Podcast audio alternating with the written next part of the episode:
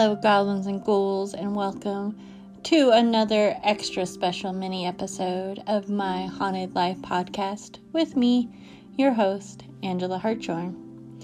These mini episodes are solely dedicated to listener stories, and some of these stories are pretty intense, some are lighthearted, some are pretty short, and some are pretty long. I take all the stories. For the privacy of the writer, I'm only using first names unless you tell me otherwise.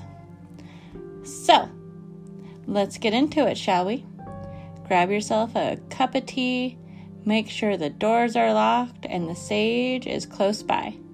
You have a story to tell us.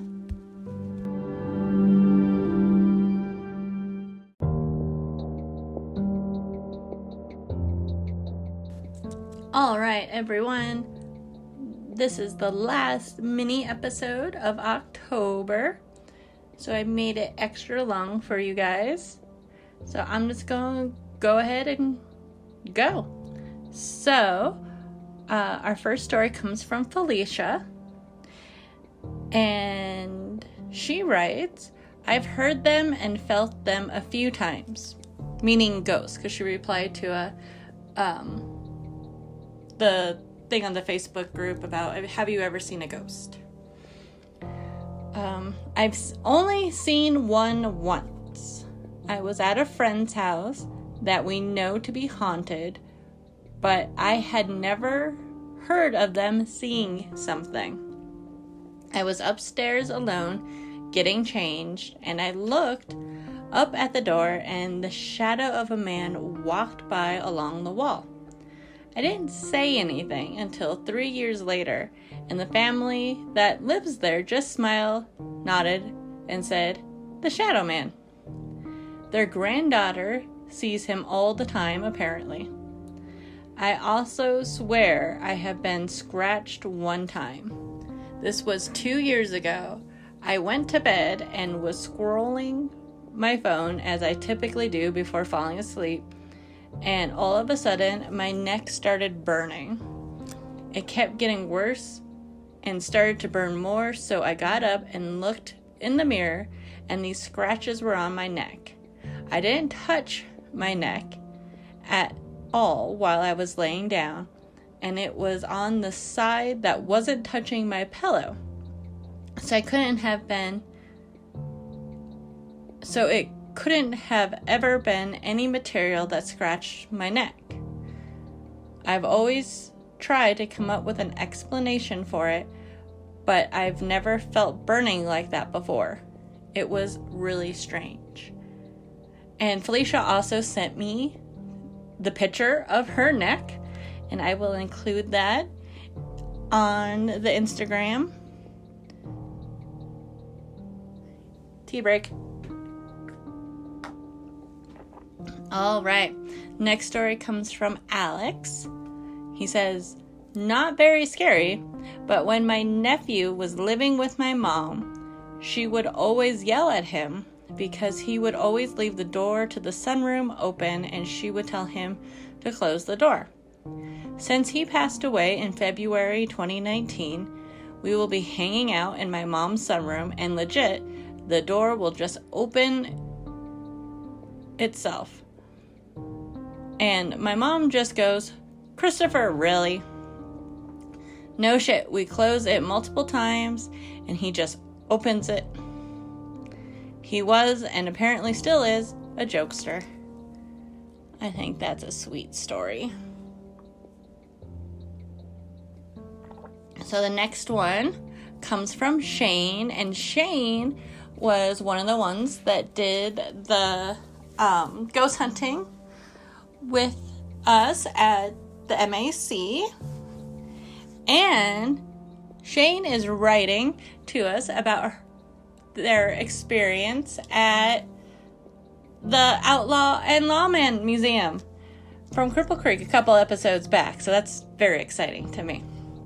So, Shane writes, my friend and I traveled to Cripple Creek for our friend friendiversary. That's hard to say. We were staying overnight at the Old West Jail in town. The night started out fine. We traveled to the top of the jail with investigators and experienced voices on the ghost box, and even had our flashlight go on and off multiple times in relation to questions we asked. We traveled to the main jail next. We all sat in the middle of the giant block of cells, the ghost box churning through stations rapidly. As soon as we sat down, we hear footsteps above us on the top portion of the shell cells, but nothing came through to talk. After sitting for almost an hour, I heard a grumbling in front of me. I asked the others if any of our stomachs had rumbled, and all answered no. Then my then my friend asked, "Are you hungry?" Right after her question, the ghost box said yes.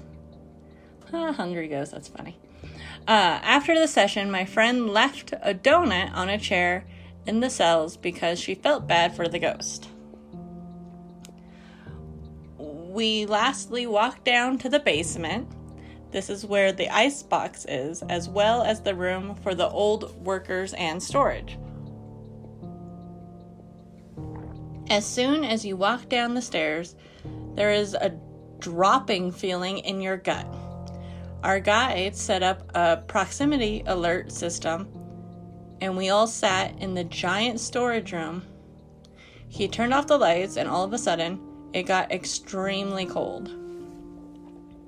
We started asking questions about, uh, I'm sorry, we all, we started asking questions without the ghost box on.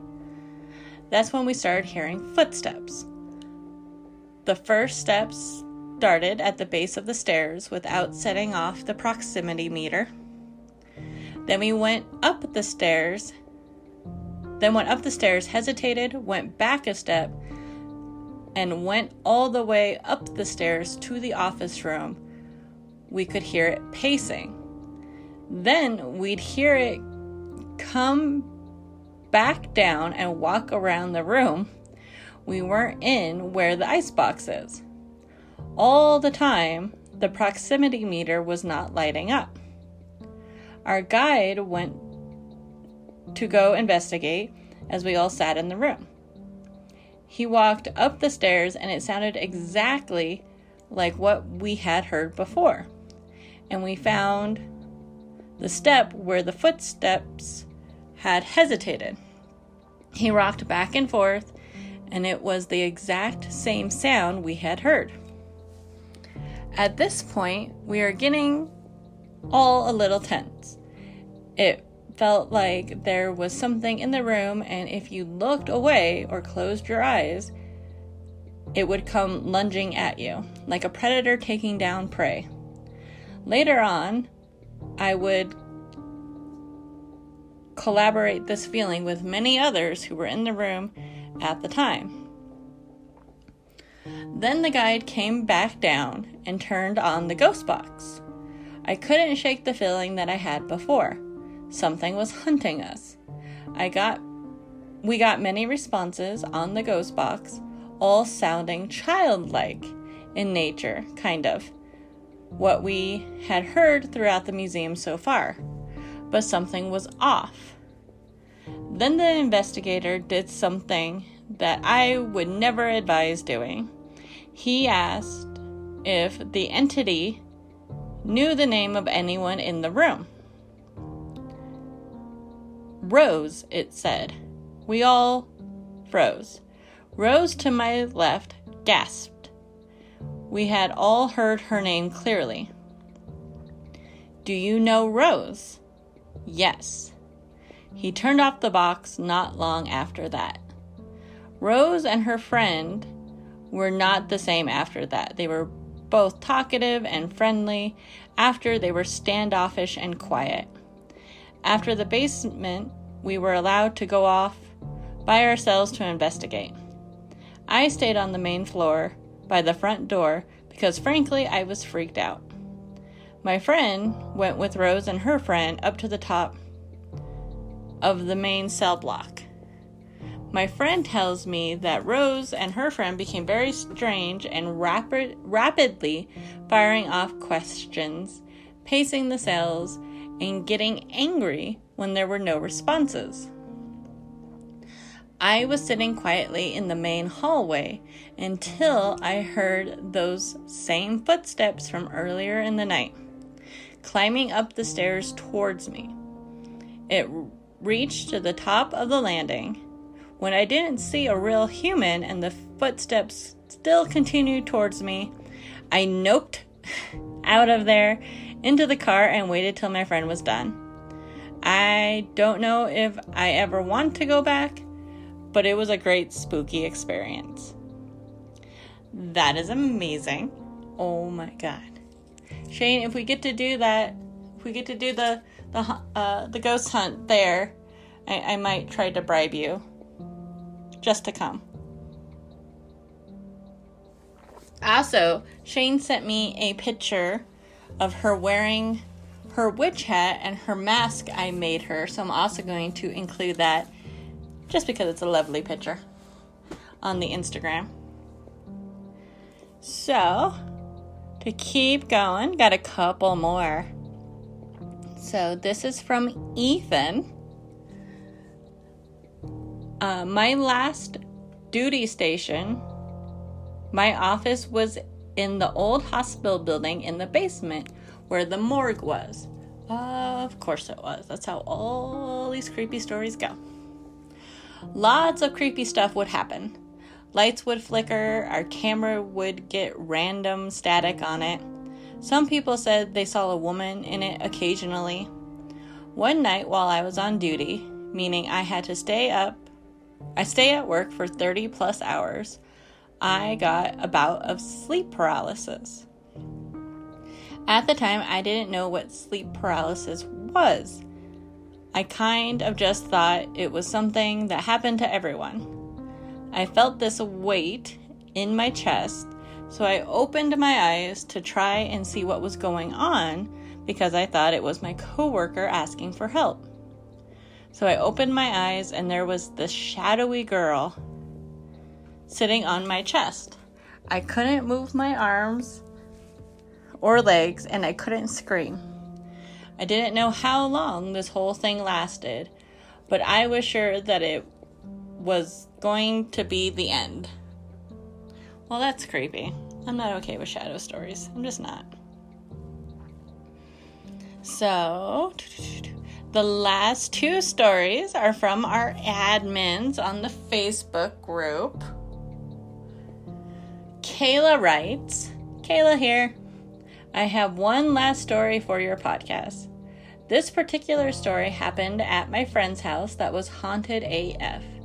The same house as my last story. So I think I know which house this is.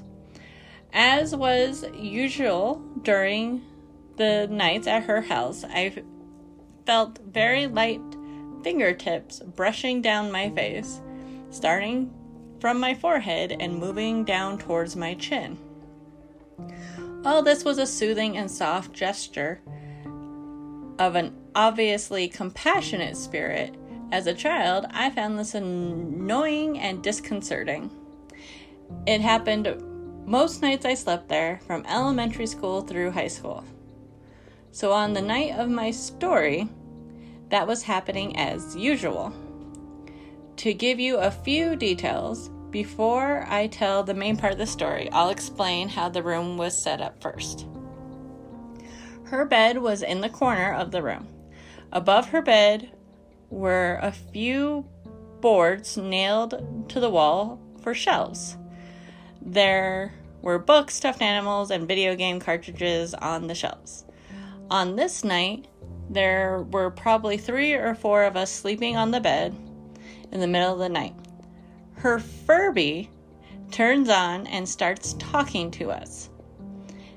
It was one that she had had for a while, so it had picked up a lot of English words, as Furbies do. I have no memory of what it said, and I don't remember that the content of what is said was creepy. It was just creepy that it turned on, opened its eyes, and said a few things to us in the dead of night. We checked it, took out the ba- batteries, and then chucked it across the room. I'm so grateful there was a team of us to take that on together, because if I had experienced that alone in the middle of the night, I'd been walking my bare ass, barefoot ass home in the middle of the night. So me and Kayla actually discussed that story the other day, and me and Kayla grew up together. I know exactly which friend this is. I know exact the exact Furby this is, because I also had had an incident with that Furby and another Furby in that house during a birthday party. So there was something about Furbies. Furbies are demonic. All right, last one. So this is from Colleen.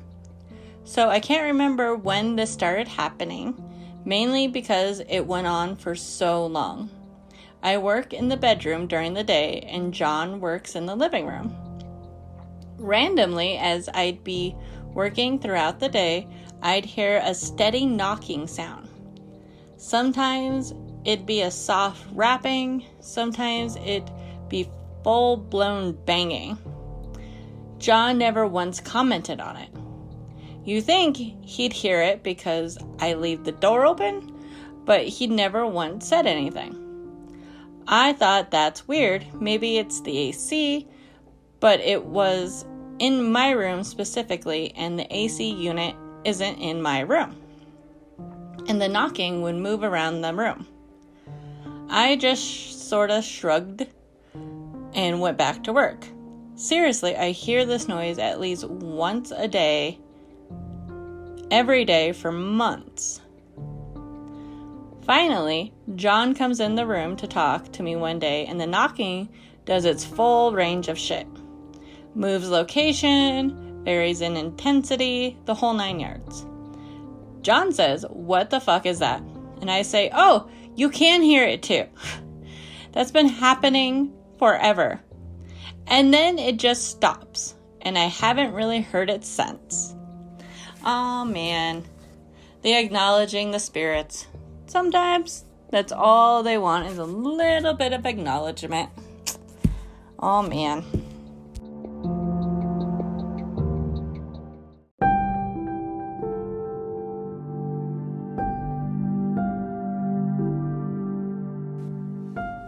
All right, loves, that is it. Thank you so much for all those that sent in their stories for October. I greatly appreciate it. I had so much fun with these. I hope you enjoyed them as much as I did. I hope your week has started off nicely, and I will see you Thursday with the next big episode. Bye!